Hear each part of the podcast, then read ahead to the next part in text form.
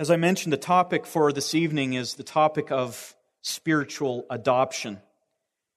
It's one of the components of salvation, and as we're going to see in a few moments, it's one of those least studied components of salvation, even though the concept of adoption, as we're going to see, is really not that complex. But as we get started, the key text that I want to read for you this evening as we begin to to focus our minds on this topic is found in Ephesians chapter 1, verses 5 to 6, where Paul breaks out in this very extended uh, eulogy, this statement of praise to God for salvation.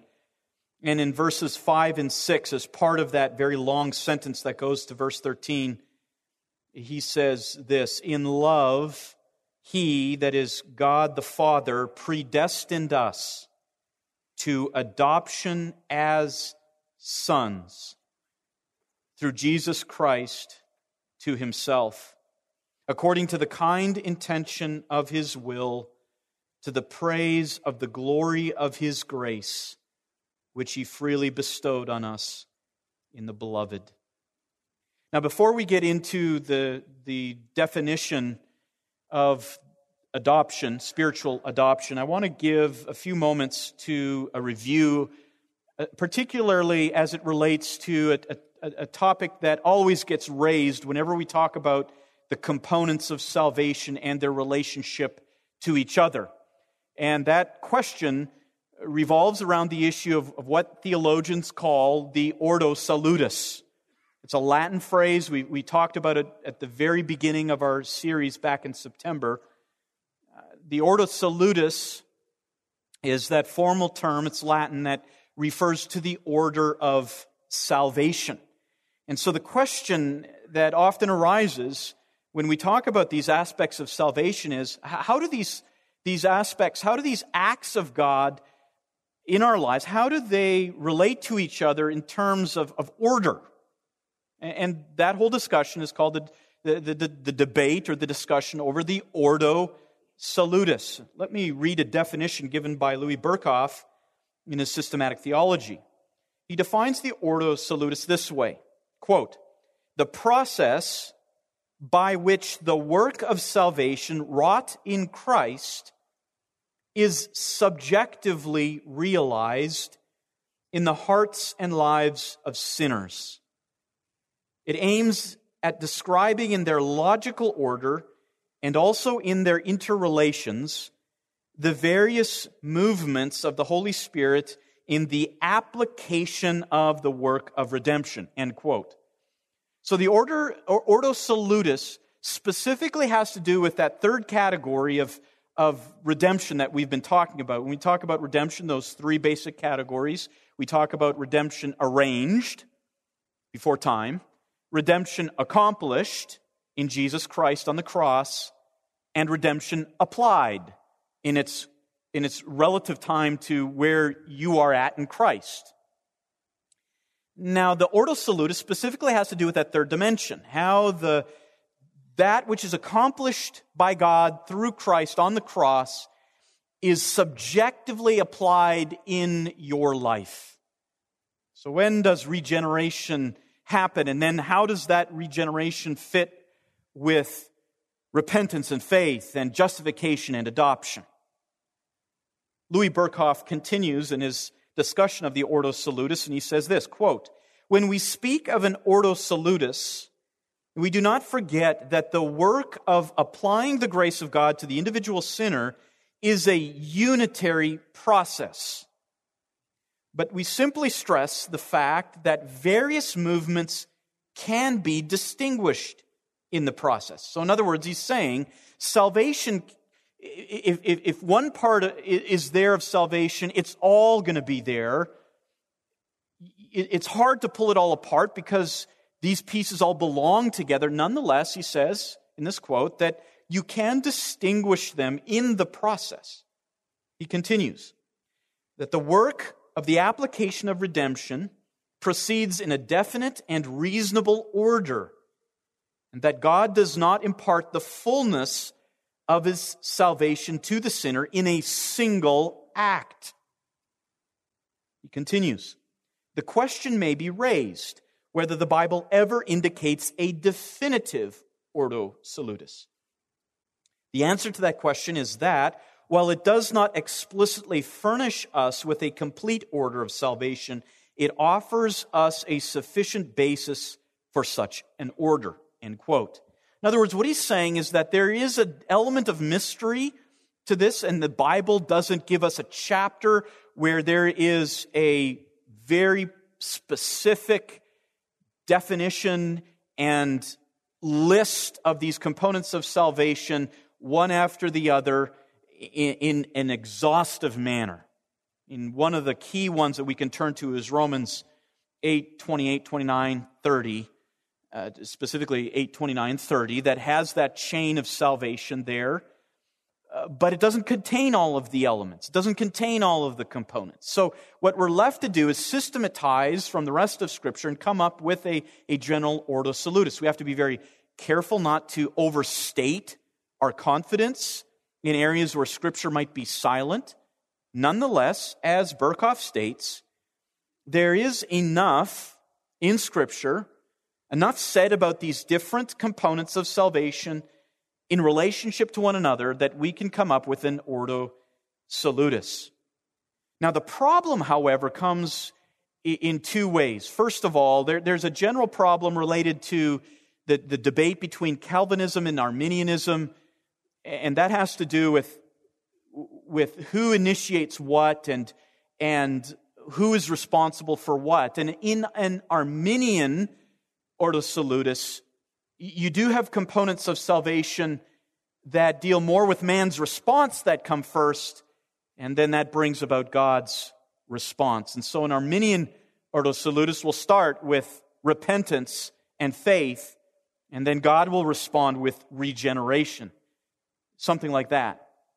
We're not going to talk too much about that in our series we're, we're emphasizing all along that salvation is all of God. He is the author and perfecter of salvation. And so we're firmly focused upon that. But there is another distinction that does need to be made that, that sometimes causes, uh, causes confusion. And it's the distinction that must be made between chronology and causation. The chronology involved in the Ordo Salutis and causation. Let me give you an illustration here on the slides. When we think about the application of salvation to the sinner, we can look at it in, in terms of time, and we really see just one event. We call it conversion. And at that event, you have these, these different components all taking place simultaneously regeneration, repentance, faith, justification, adoption. When we look at chronology, it's there instantaneously. A person cannot be regenerate and then live for five, six months and then come to faith. A person eh, cannot believe, cannot have faith, and only experience justification two years later. No, these things all happen instantaneously according to chronology. And according to chronology, you can't pull this all apart. Where there is regeneration, there is faith. Where there's faith, there's repentance. Where there's repentance, there's justification. Where there's justification, there is adoption. These things are happening, happening simultaneously.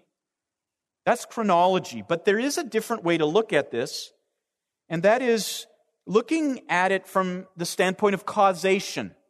Causation. How does it look this way? Again, in terms of time, it's all happening instantaneously.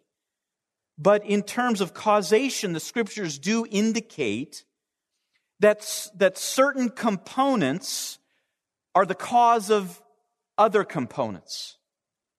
And so, uh, as we've been looking at so far, to summarize, not every component that we've looked at so far, but generally speaking, we can look at it this way. Regeneration that making the dead sinner alive gives way to repentance and faith. And faith becomes the means, and remember, faith is a gift from God, but faith becomes the means through which justification is declared. And then when we look at justification, it appears that those who have been justified are then adopted. That adoption follows upon justification. Now, again, we're not distinguishing these things according to time, but we're looking at them according to causation and how these things have a logical order. Each of these distinct components, which cannot be simply made synonymous with each other, but each of these has their own spot, has their own place in the overall work of salvation, and there is a logical order to them in terms of causation. Now, with that said, I want to turn to the doctrine of adoption. Where does this fit into it, and how do we understand the doctrine of adoption? The doctrine of adoption, interestingly enough, is one of the, the lesser studied components of salvation. In fact, we could say that, it, that, that the doctrine suffers from two incorrect responses. On the part of some, it's just neglected. Uh, there, there's this neglect of this, as we will see tonight, this glorious aspect to adoption. It's, it's bewildering, as I think you'll agree with by the end of tonight. It's bewildering why we would neglect this, but it is generally neglected. It doesn't contain the same kind of fanfare as the doctrine of faith or the doctrine of justification. Adoption just doesn't attract that kind of attention. As Martyn Lloyd-Jones said, for some inexplicable reason, it is a doctrine which we very rarely hear. How often have you heard sermons on adoption? Now, thankfully, here at Grace Church, we've heard them recently, even. But in many other churches, you, you don't hear sermons on adoption. A second incorrect response is that some some theologians, even some notable theologians, have treated adoption as synonymous with other components of salvation. So some will treat adoption really just as a, an aspect of justification. We'll, we'll really put them in the same category. Adoption and justification as being the same thing, they're just different words to describe the same act. Some theologians do that. Some equate it with regeneration. But when we examine the scriptures, you don't find that kind of synonymous relationship. They are related, but they are distinct components. And we want to study that tonight. And as we're going to see tonight, this concept of adoption must occupy a very significant place in our understanding of the Christian life and our understanding of our own identity in Christ. This is vitally important. J. Packer, who's got a very good chapter on this in his book Knowing God, says this quote, What is a Christian? The question can be answered in many ways, but the richest answer I know is that a Christian is one who has God as Father.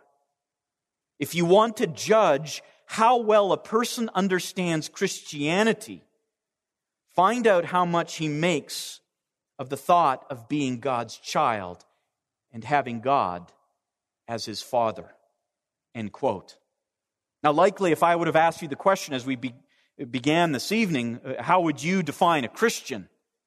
I would not hesitate to say that probably the concept of a relationship to God as Father and an identity of you as Son probably wouldn't have been among the most popular or the most recited answers in this room.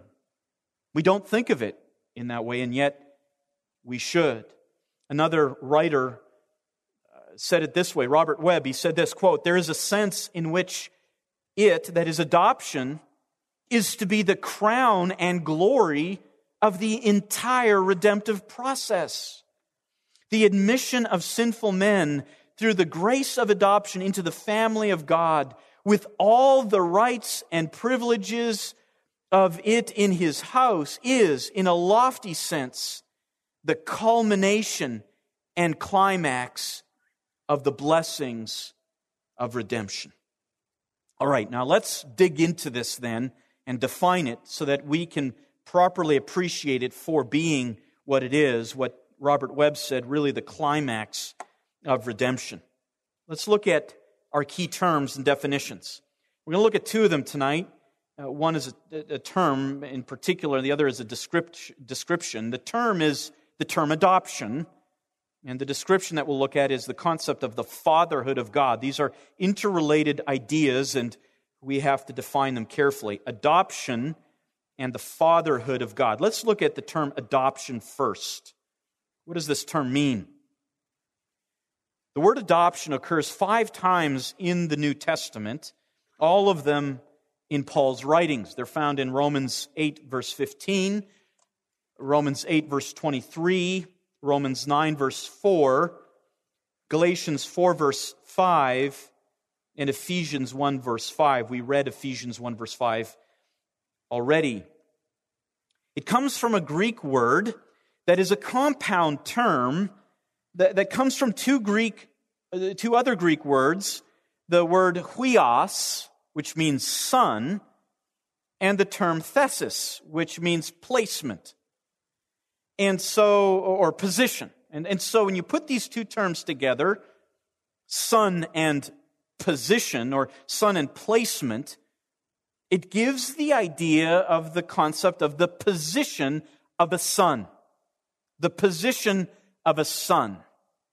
And of course, it's not difficult for us to understand the, the broader picture here. It's, it is when someone who is not a natural descendant of a father is placed in that status of being a son. That's what adoption is. It's the placement of an alien child, one who is not part of the family, one who's not the offspring of the parents, particularly the father. That individual is placed as a son. It's not their natural identity, it is their new legal identity. Now, in biblical times, adoption was practiced differently in different cultures. The Jews had their way of practicing adoption. The Greeks had their own way, and the Romans had a slightly different way of practicing adoption. Now, that raises the question then that when Paul uses the term adoption, to what is he referring? To the Jewish understanding? To the Greek understanding? To the Roman understanding? That's important. Because Paul, in these five instances, he uses the term adoption in very theologically profound contexts. He, he's communicating to us some of the amazing glories of salvation, and he uses this Greek term for adoption, and, and he, he uses it to communicate an idea, an analogy. And so it is important for us to consider okay, is it the Jewish practice? Is it the Greek practice or is it the Roman practice? Well, in light of the fact that Paul was a Roman citizen, he was acquainted with Roman law, and in light of the fact that when he writes these texts to the Roman church, to the Corinthian church, to the Ephesian church, he's dealing with residents, Gentile residents of the Roman Empire. It's most likely that Paul is drawing upon the Roman practice of adoption as an analogy to describe what God has done for us in Christ. So let me read some history here on the Roman practice of adoption. And this comes from Harold Hoehner's commentary on the book of Ephesians. He writes this quote, The father had absolute power, patria potestas, over the members of his family so that he could even take the life of a member of his family, and that act would not be considered murder. That was the Roman understanding of the father in a family. He continues With regard to property, the father had the full legal ownership of everything the family had and could dispose of it as he willed. Under Roman law, the procedure of adoption had two steps. In the first step, the son had to be released from the control of his natural father. This was done by a procedure whereby the father sold him as a slave three times to the adopter. the adopter would release him two times and he would automatically again come under his father's control. With the third sale, the adoptee was then freed from his natural father once and for all. And that was the first step. So, three times you're sold. sold once by your natural father to the adopter, you go right back to the natural father. You do it again. You're sold by your natural father to the adopter. He buys you, but you go right back to your natural father. But then the third time, when the adopter buys you from your natural father, you're released legally and forever from any responsibilities to your natural father. That's how the Romans practiced it. But then there was a second step. Harold Hoehner continues Regarding the second step, since the natural father no longer had any authority over him, the adopter became the new father with absolute control over him, and he retained his control until the adoptee died or the adopter freed him. The son was not responsible to his natural father, but only to his newly acquired father. The purpose of adoption was so that the adoptee could take the position of a natural son in order to continue the family line and maintain property ownership. The son became the patria potestas in the next generation. End quote. So, this kind of adoption was practiced in Roman culture, particularly by those families, those fathers who had no male offspring. For whatever reason, did not have a male child, a son. But you, you know how it is. When you think of your possessions, all that you've worked for, you want it to stay in the family name. And so that in the Roman times would go through the son. And the son would carry on the name and would preserve and steward and protect the possessions of that family. That's how adoption was practiced in, in Roman times. And that is the analogy that Paul brings in to describe what God has done for us. Now, in, in, in Roman times, in that practice of adoption, it was always the benefit of the adoptee to join that new family. It was never something of a step down, it was always a step up. A lot of these adopted sons were slaves who were brought into families of standing through adoption. It was always of grace, not of merit, not of some kind of necessity where the necessity was placed on the father to adopt a particular son. No, it was an act of grace and mercy. Now, taking that into the spiritual realm, then, defining adoption theologically, uh, we can define it this way. This is the definition given by John Murray. Adoption, as the term clearly implies, is an act of transfer from an alien family into the family of God Himself. End quote. That's the key idea. It is a transfer. As we're going to see in just a few moments, it's a judicial legal transfer, taking you from a different family and putting you into the family of God and giving to you as a new member of the family all the rights and privileges and inheritance that comes with that family. MacArthur and Mayhue define it this way In adoption, God legally places regenerated and justified sinners into his family so that they become sons and daughters of God and thus enjoy all the rights and privileges of one who is a member of God's eternal family.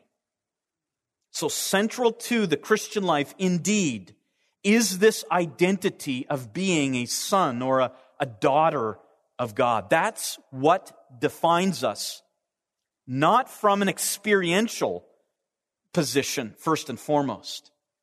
It defines us according to God's legal declaration You are my son. Now, we're going to define that a little bit further, but before we go any further, I want to talk for just a moment about the concept of the fatherhood of God because this concept has been misunderstood and twisted even by unorthodox theologians. And by doing that, it really takes away from the glory and the grandeur of spiritual adoption. Spiritual adoption is not, cannot be fully appreciated unless we have a, an accurate understanding of what it means when we say that God is Father. And when we talk about God's fatherhood, it's important to recognize three ways in which the fatherhood of God is to be understood. Three ways in which the fatherhood of God is to be understood. First, we can look at the fatherhood of God in this way that he is father according to essence. He is Father according to essence. And in this sense, this is only an intertrinitarian title in the sense that it only relates to the relations of the Godhead. The first person of the Trinity is known according to his identity eternally as Father.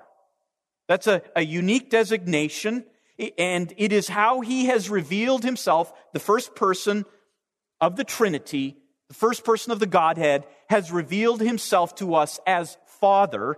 And that, of course, is in distinction from the Son, who, according to John 3.16, is the only begotten of the Father, eternally existing as Son. And then the third member of the Trinity is known as the Spirit, the Holy Spirit. So, in some senses, when we use the term Father to describe God, we are speaking specifically of the first person of the triune Godhead. First person. He is Father, and in that sense, he is distinct from the Son and distinct from the Spirit. That's the fatherhood of God according to essence. But there's also a sense in which there's a fatherhood of God according to creation. In this sense, God is called Father because of his role as creator and the source of, of life to all living things. Paul quotes a, a, a Greek poet there on, on Mars Hill when he addresses the Areopagus. And he quotes this Greek poet and he says this For in him we live and move and exist, even as some of your own poets have said, for we also are his children. End, end quote. And in the writer, in Hebrews, the writer of Hebrews says in Hebrews 12, verse 9, that he's the father of spirits, referring to him being the creator and sustainer of all living things. But this fatherhood, it is important to note, is not redemptive in nature. It only speaks to his ultimate authority and ownership. He is the father of spirits in that he is their origin, their sustainer, their authority, their Lord. It is not a redemptive title, and it's important to remember that. It is a creative title. It is a title of ownership. And then there is this third aspect of the fatherhood of God. And this is a very exclusive one. In this sense, God is Father by virtue of his role as Redeemer of his elect. And in this sense, God is not Father to all of mankind. It's very important to understand that in the redemptive sense, in this third category, God is not Father to all of mankind without distinction. He is Father to only some. Let me read some texts that make this clear. 1 John 3, verse 1. See how great a love the Father has bestowed on us that we would be called children of God, and such we are. And then notice the next sentence. For this reason, the world does not know us because it did not know him. There's a very black and white distinction. There are two categories here the children of God and the world. There are two categories, and they're not the same. The children of God are those upon whom God has bestowed a special love, his redemption. And then there's the world that does not know him and the world is not his children in this redemptive sense. Could look at it this way that prior to conversion, how are we described? In our unregenerate state, we are described as sons of disobedience. Ephesians 2, 2 and 5 verse 6. We are called children of wrath in Ephesians 2 verse 3. Our father was the devil. Jesus said that in John 8 verse 44. Our father was the devil. But notice John 1 verse 12 to 13. Notice again the distinction that is made. John 1 12 to 13. But as many as received him, to them, not to all, but to those who received Christ, to them he gave the right to become children of God, even to those who believe in his name, who were born not of blood, nor of the will of the flesh, nor of the will of man, but of God. The only children of God in the true sense are those who have been born from above.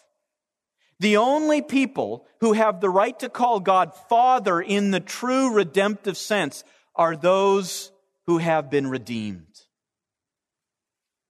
And we often don't understand this. Like I said, that the concept of adoption is something that is often missed among us. But when Jesus teaches his disciples to pray, Our Father, we, we go over that so fast. And we must not. We must stop there and realize that that designation is a special designation that can be spoken of only by those who are truly children of God, who have been given the right to be children of God. And so when we even utter those words, our Father, that is a very precious designation that this world cannot enjoy. And it is ours by virtue not of ourselves, not of our own doing, not of our own achievements. It is ours by virtue of the grace of God. Now, liberal Protestants and those who believe that all religions lead to God, they'll emphasize the, the universal fatherhood of God, that all these different paths and religions all lead up towards God, and God is Father of all. Well, that, of course, is a lie. And again, it, it demeans the whole concept of spiritual adoption, that God adopts sinners through and only through Jesus Christ. Which means that if you are not in Christ, if you have not believed truly in Christ, your, your status is not a child of God. Your identity is not a son of God, and God is not your father in that redemptive sense. He is your father in terms of his ultimate authority and lordship over you. Oh, yes. But in terms of that redemptive relationship, that is not yours if you are not in Christ. It is not your right. You must never claim it unless you trust in Christ. Now, with that said, let's talk more specifically about the essential characteristics of this doctrine of adoption. Number one, adoption is rooted in God's sovereign grace. Adoption is rooted in God's sovereign grace. The concept of adoption itself emphasizes the free choice of the parents in adoption. It is a vivid illustration of grace, and perhaps even in this room, there are some who have adopted children, and you know that you didn't need to do that. That was your choice. And we applaud you for that. In the spiritual sense, God did not need us. But his adoption of us as sons is a reflection of his sovereign grace. Paul says this in Ephesians 1 verse 5. In love, he predestined us to adoption as sons through Jesus Christ to himself, according to the kind intention of his will. J. Packers says it this way, quote, God adopts us out of free love, not because of our character and, and, and our records show us worthy to be to, to bear his name. But despite the fact, they show the very opposite. Adoption, by its very nature, is an act of free kindness to the person adopted. If you become a father by adopting a son or daughter, you do so because you choose to, not because you are bound to. it is an act of sovereign grace. Number two, adoption is judicial in nature, not transformative. Yes, adoption does lead to transformation of the adopted sinner. If you are, if you've been adopted and you are a son of God, that will have an impact on you and that will transform you. But adoption itself is a judicial act done for the sinner. It is a declaration made in the courtroom of heaven with respect to you. Therefore, God in adoption bestows a status, not a nature. A status, not a nature. And in this sense, it's like justification, where God declares you to be not just innocent, but righteous. It's His declaration, even though you are simultaneously still one who commits sin. Adoption is the same way. Adoption is a declaration. God says, I declare you now to be my son. We see this in John 1 verse 12. But as many as received him, to them he gave the right to become children of God. And that concept of right refers to legal authority, power. It is a forensic kind of idea. In Galatians 4 verse 4 to 5, we read this that when the fullness of time came, God sent his son, born of a woman, born under the law, so that he might redeem those who were under the law, that we might receive the adoption as sons. Again, it is a judicial act. It has been accomplished, declared by God, and we simply receive it by faith. Number three, adoption is inaugurated through faith in Christ. The status of son or daughter of God is, is not a universal right, as I've already mentioned. It is an exclusive status that only applies to those who have placed their faith in Jesus Christ. It isn't, it isn't a right that any person, any adherent to any religion has. John 1 verse 12, but as many as received him, to them he gave the right to become children of God, even to those who believe in his name. Galatians 3 verse 26 says this, For you are all sons of God through faith in Jesus Christ. We move to number four. Adoption bestows the Holy Spirit. There is a unique connection between the doctrine of adoption and the ministry of the Holy Spirit. The apostle Paul in particular connects these ideas and shows that one brings about the other. Adoption bestows the ministry of the Holy Spirit. In particular, he now takes up residence in us as a testimony to our status. As he begins his work within us, one of those ministries that he does is to testify that we are an adoptee. It's that sign, that mark that shows we have been adopted. And so Paul says this in Galatians 4 verse 6, because you are sons, God has sent forth the spirit of his son into our hearts crying, Abba, Father. Paul says the same thing in Romans 8, 15 to 16. He says, You have received a spirit of adoption as sons by which we cry out, Abba, Father, the Spirit Himself testifies with our spirit that we are children of God. Now, this testimony of the Holy Spirit is not new revelation. You're not going to hear it coming from eh, your closet. You're not going to hear a voice. It's not going to be audible. But it is a ministry of the Holy Spirit as, as He confirms in us what we would say is a knowledge that God, of what God has done for us as revealed in Scripture. So one theologian says it this way this testimony is reiterative rather than innovative. It's not that the Holy Spirit comes to you giving you brand new revelation over and over again about your status. No, that ministry of the Holy Spirit as He testifies within you and to you that you're a son of God is reiterative. He keeps drawing you back to what God has done in Christ. He keeps drawing you back to the cross and saying, this is true. This is true. He did it for you. This gospel message is for you. He died for you.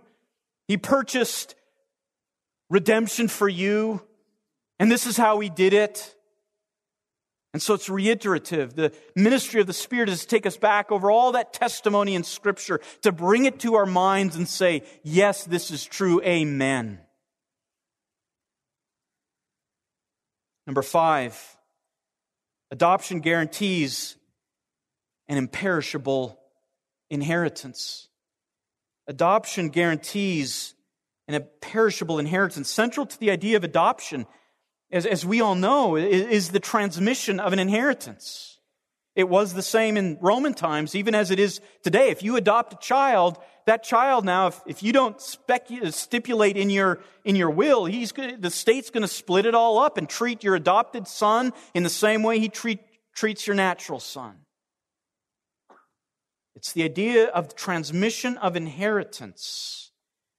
And this concept of inheritance is, is key to the Christian life. The biblical writers speak of it often and attach to it the whole concept of hope. We hope for what? We hope for this inheritance. We, we have this expectation, this promise of an inheritance. And we do that. We have this hope. We have this expectation because we have been adopted. This is what adoption brings.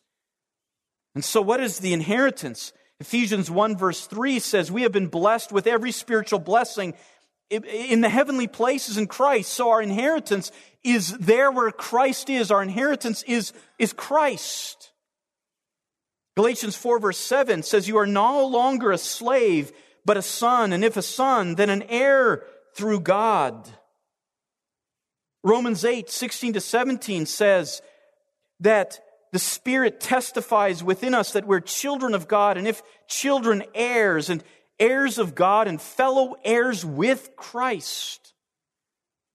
Philippians 3, verse 21 says, Our citizenship is in heaven, from which we also eagerly await a Savior, the Lord Jesus Christ, who will transform the body of our humble state into conformity with the body of His glory. And so we can say this that really, when we think about inheritance, our inheritance is really summed up with, with a few key ideas. It's, it, it's focused on Christ. It's connected to the idea of glorification and being able to enjoy not just forgiveness, but actual glory in its fullest and perfect form that we could ever experience. And, and it is especially wrapped up, our inheritance is wrapped up with our glorified bodies with the resurrection. Note that it is, an, it is an inheritance which is guaranteed. And once you have been, been designated and declared a son of God, that, that inheritance can never be taken away. And that's why the biblical writers emphasize it so much. It's to, to give encouragement and confidence that if you are a child of God, you need not live in anxiety and worry about whether you will actually get the inheritance of things promised. The whole promise of this doctrine of adoption is to remove the anxiety. It is to remove the worry and say, it is yours. It is yours. Peter describes it this way in 1 Peter 1 3 to 5. Blessed be the God and Father of our Lord Jesus Christ, who according to his great mercy has caused us to be born again to a living hope through the resurrection of Jesus Christ from the dead, to obtain an inheritance which is imperishable and undefiled and will not fade away, reserved in heaven for you who are protected by the power of God through faith for a salvation ready to be revealed in the last time. You could put it this way. Indeed, we have experienced an amazing transformation already if we are in Christ from our former life to what we are now. But we can say this, what we will experience when we are glorified, when we are with Christ, far exceeds the difference between our former way of life and what we live right now the inheritance, the riches, the glory that is promised us in that life to come. This inheritance which is imperishable and undefiled far exceeds our expectation. Far exceeds.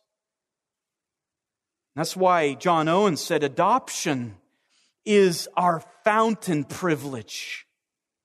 Out of adoption springs forth all of these riches which are ours to have in Jesus Christ. Thomas Watson said this God's decree is the very pillar and basis on which the saints' perseverance depends. That decree ties the knot of adoption so fast that neither sin, death, nor hell can break it asunder. Similarly, Martyn Lloyd-Jones said this If God has adopted you into his family, if you are a child of God, your destiny is secure. It is certain. It is a guarantee. If God has taken me into the family, I am not only a child, I am an heir, and nothing and no one can ever rob me of that inheritance. And some of you need to hear it tonight. Because some of you live in constant anxiety and worry that somehow you haven't performed just quite well enough to preserve the inheritance. And God is moment by moment, day by day, slowly taking it back. That is far from the teaching of Scripture. He is so great and so glorious. He is such a keeper of His word. He is so faithful that when He says, You are my son, He means it. And the inheritance that He provides is guaranteed, it is imperishable, it is unfading.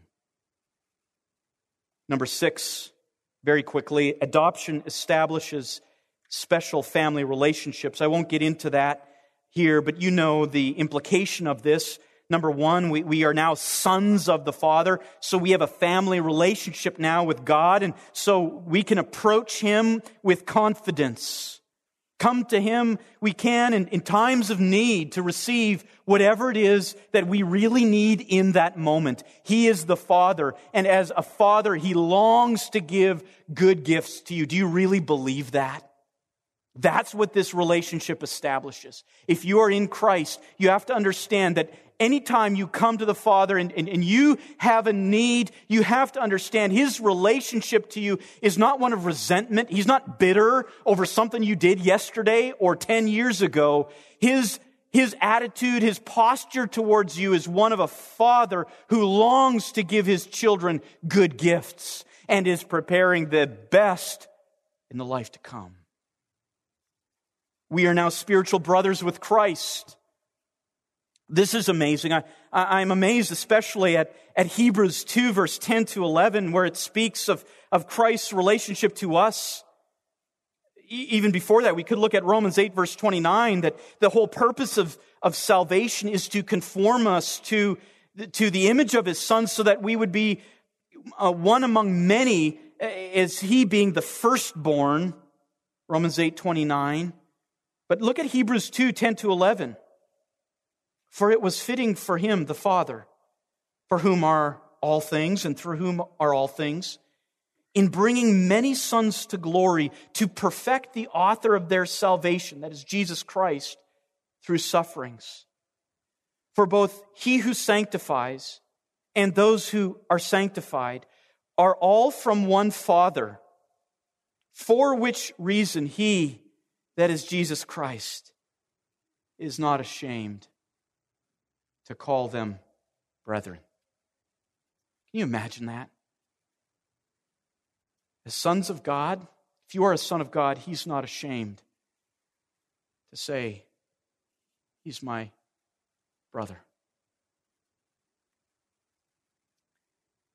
And of course, that relates or implies another kind of relationship. We are now spiritual brothers with each other.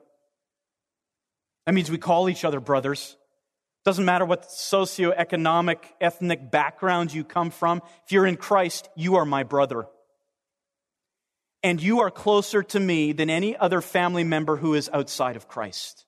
Do you realize that? Look at each other and realize this. As you look upon other believers in this room, they are closer to you and must mean more to you even than any other family member that you have that is outside of Christ. The relationship is much more profound. Doesn't matter the color of your skin. Doesn't matter how much money you have in the bank. Doesn't matter what kind of work you have, how old you are. If you're in Christ, you're a brother. And that has all kinds of implications for how I should treat you and how you must treat each other. We can go there a different time. Let me turn to the final aspect here. Adoption is an astonishing display of divine love. Adoption is an astonishing display of divine love. We were sons of disobedience. We were children of wrath.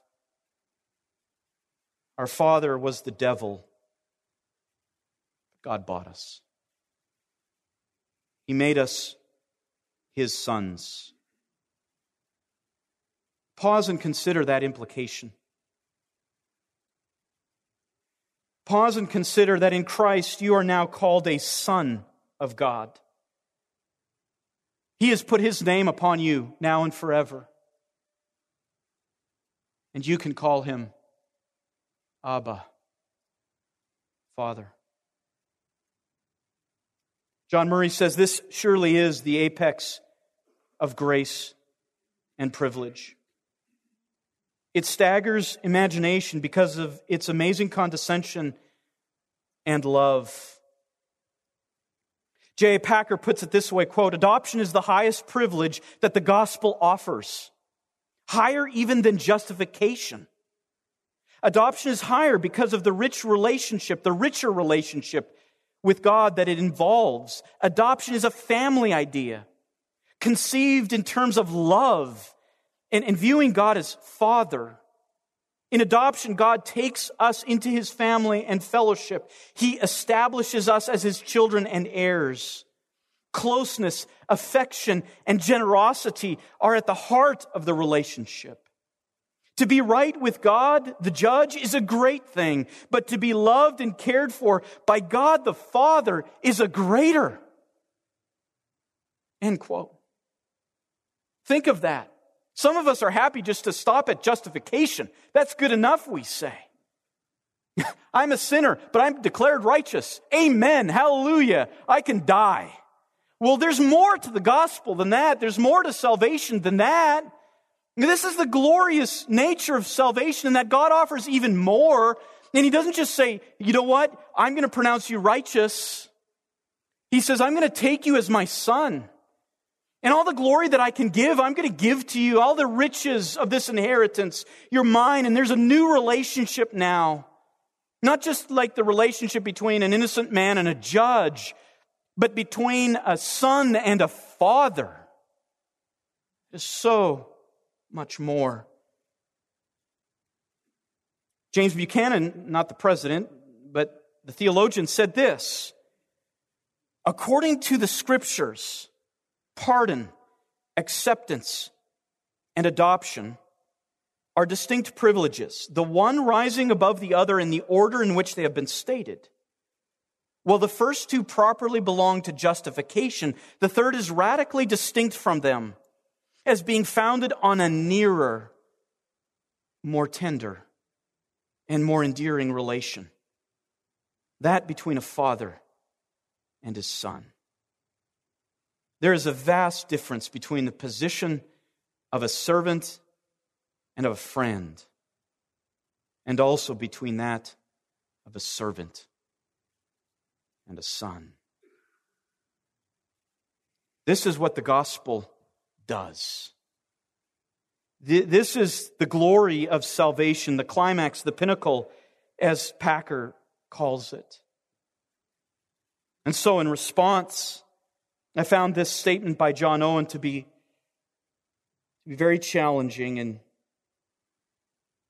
requires contemplation. He said this The greatest sorrow and burden you can lay on the Father, the greatest unkindness that you can do to him, is not to believe that he loves you. Again, some of you need this. Some of you have been plagued by various ideas that suggest that you somehow have something to do to make God love you. There's, there's just something that you've got to accomplish, achieve, and you keep falling short day after day.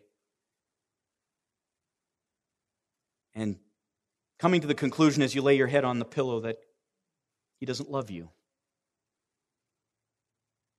As Owen says, that's the greatest thing that you can do to Him is to think He doesn't love you.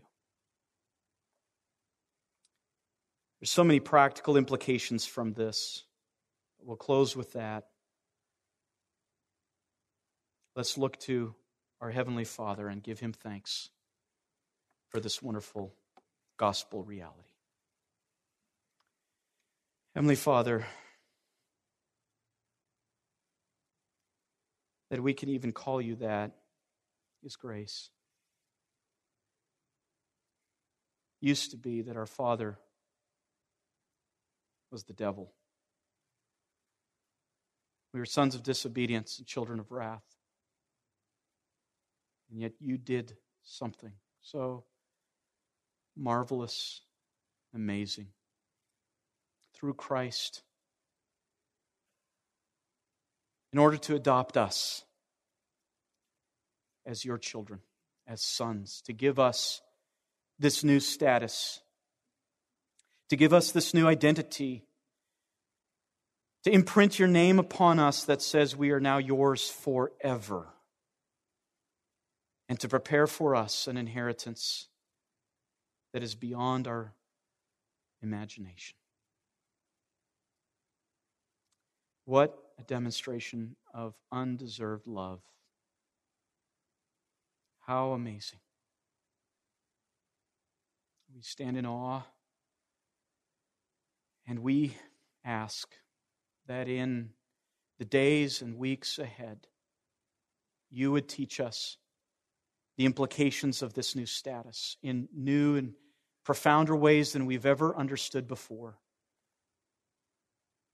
That your Spirit would do his ministry of reminding us during those times when the, when the accuser wants to spread those doubts, that the Spirit would keep pointing us back to the cross, to what Christ did, back to the promises, back to the indicatives of what you have done for us, and remind us that we are still your children and ever will be.